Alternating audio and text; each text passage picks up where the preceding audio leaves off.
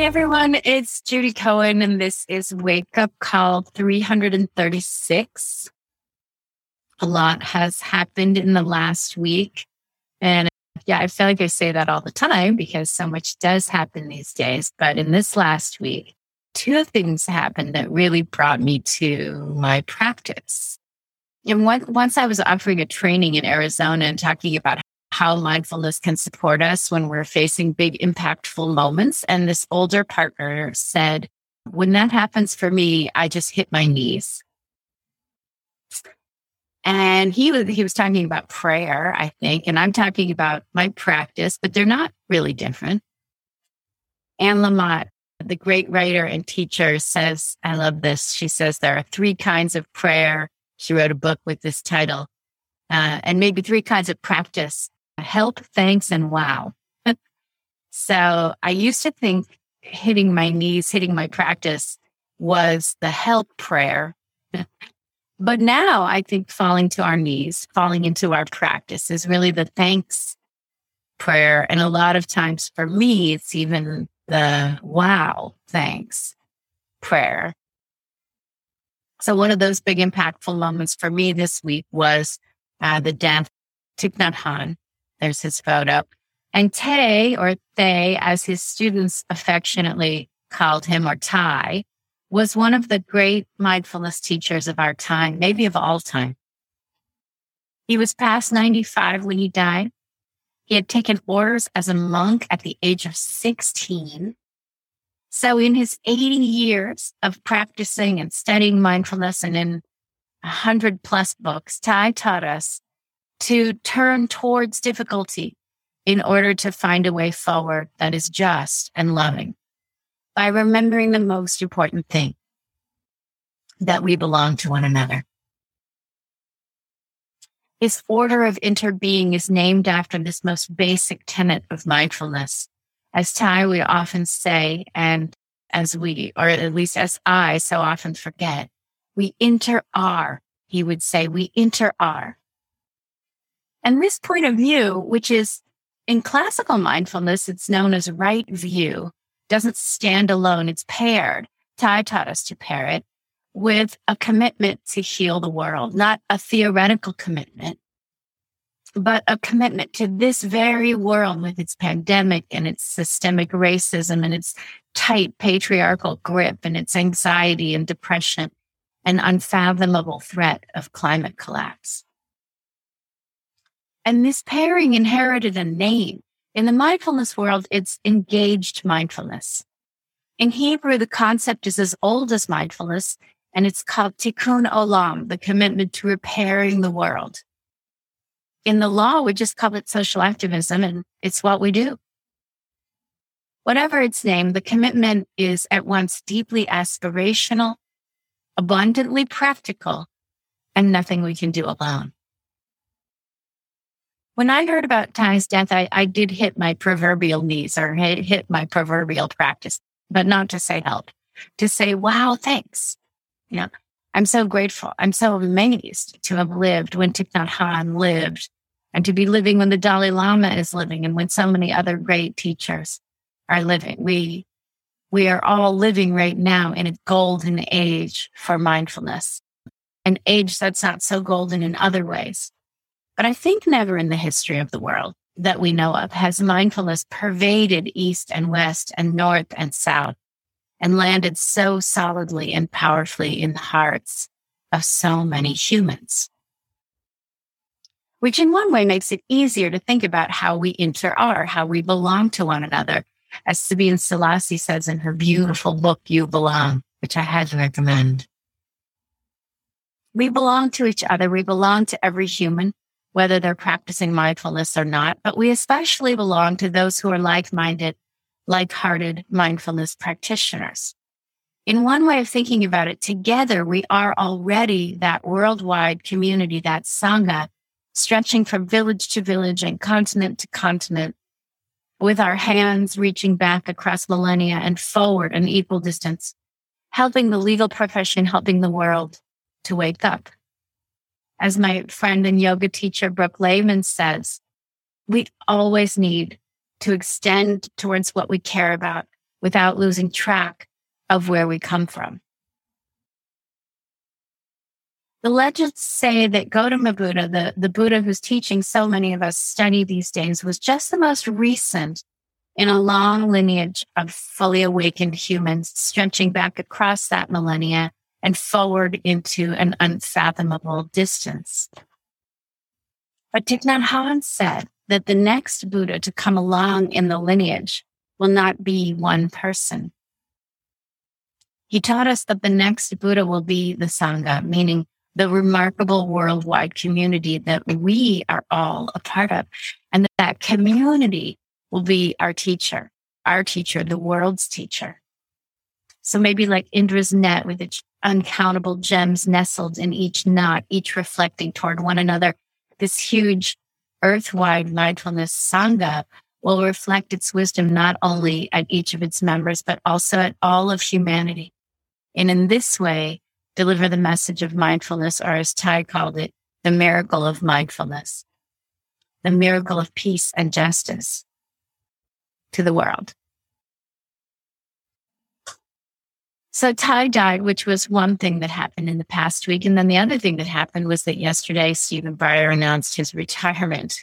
But that wasn't really the second thing for me. The second thing for me was that Justice Breyer is a meditator. Right? He's a long-time meditator. And so the news forced me to think about what that's meant to the Supreme Court in the what almost 30 years that he served and and what his departure might mean in terms of Thay's teaching that we inter are and that peace and justice are truly possible. When i heard that justice breyer was retiring that was the second time in the week that i hit my knees not in help mode but to say wow thanks. Because maybe maybe just maybe Justice Breyer has left enough of an impression to have brought even the US Supreme Court into this growing worldwide sangha that will become the next Buddha, the next great enlightened being. Yeah. Wow. Thanks. Why, as crisis upon crisis threatens to bring us all tumbling down, it's good to remember Thay's message. We are the crisis. And we are also the cause of the crisis. And we are the conditions of the crisis. And we are the solution, or at least the resolution to the crisis. Thay was a great teacher. He was also a poet. And um, one of his most powerful poems about interbeing is called Call Me by My True Names. And so I thought it might be uh, nice to do something different today for our sit together. I thought maybe I would read that poem while we sit. So if that is resonant for you, then I'll do that and you can listen while you sit. And if it isn't resonant, then you can just stay with the community and sit and just turn off your volume and either way, just inviting you for um, today to find that comfortable posture. And usually the instruction is to find a posture that's upright, but I, I want to invite us today to relax, to find that posture of relaxation rather than sitting upright. If you like, whatever will support you the most today. And, and so here is Thay's poem, Call Me by my true names.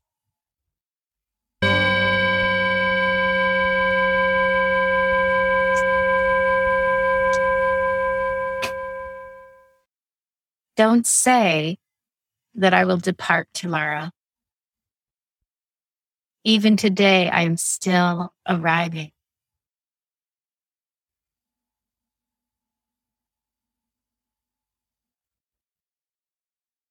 Look deeply Every second, I am arriving to be a bud on a spring branch, to be a tiny bird with still fragile wings, learning to sing in my new nest. To be a caterpillar in the heart of a flower. To be a jewel hiding itself in a stone.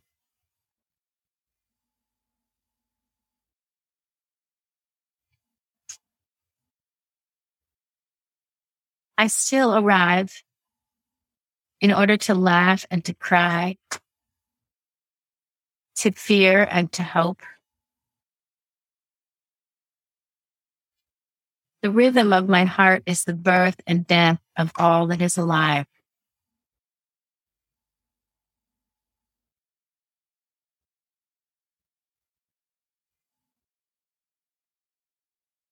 I am a mayfly metamorphosing on the surface of the river. And I am the bird that swoops down to swallow the mayfly.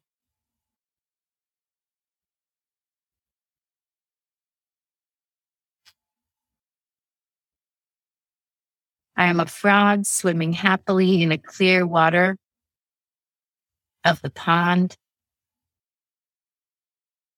and I am the grass snake that silently feeds itself on the frog.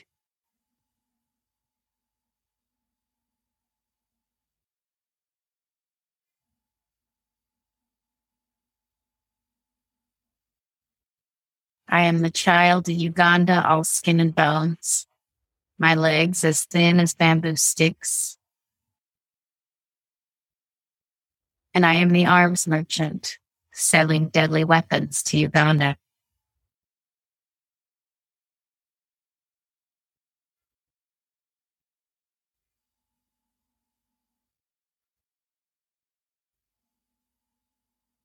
I am the 12 year old girl, refugee on a small boat, who throws herself into the ocean after being raped by a sea pirate.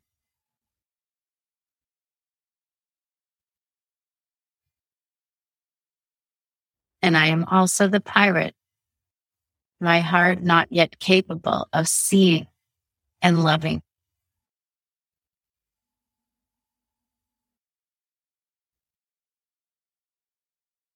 I am a member of the Politburo with plenty of power in my hands.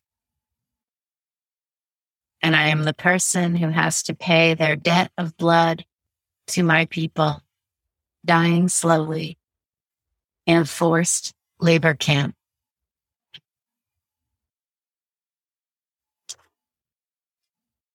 My joy is like spring, so warm it makes flowers bloom all over the earth. My pain is like a river of tears, so vast it fills the four oceans.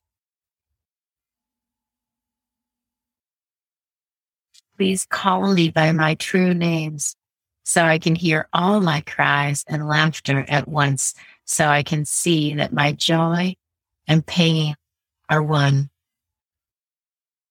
Please call me by my true names so I can wake up and the door of my heart can be left open. The door of compassion.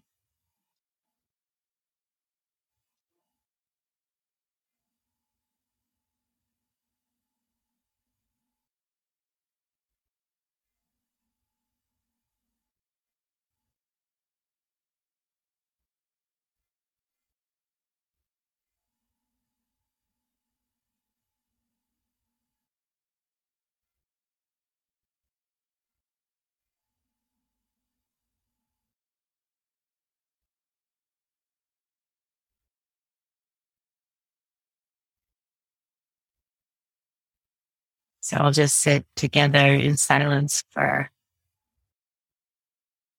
the final five minutes.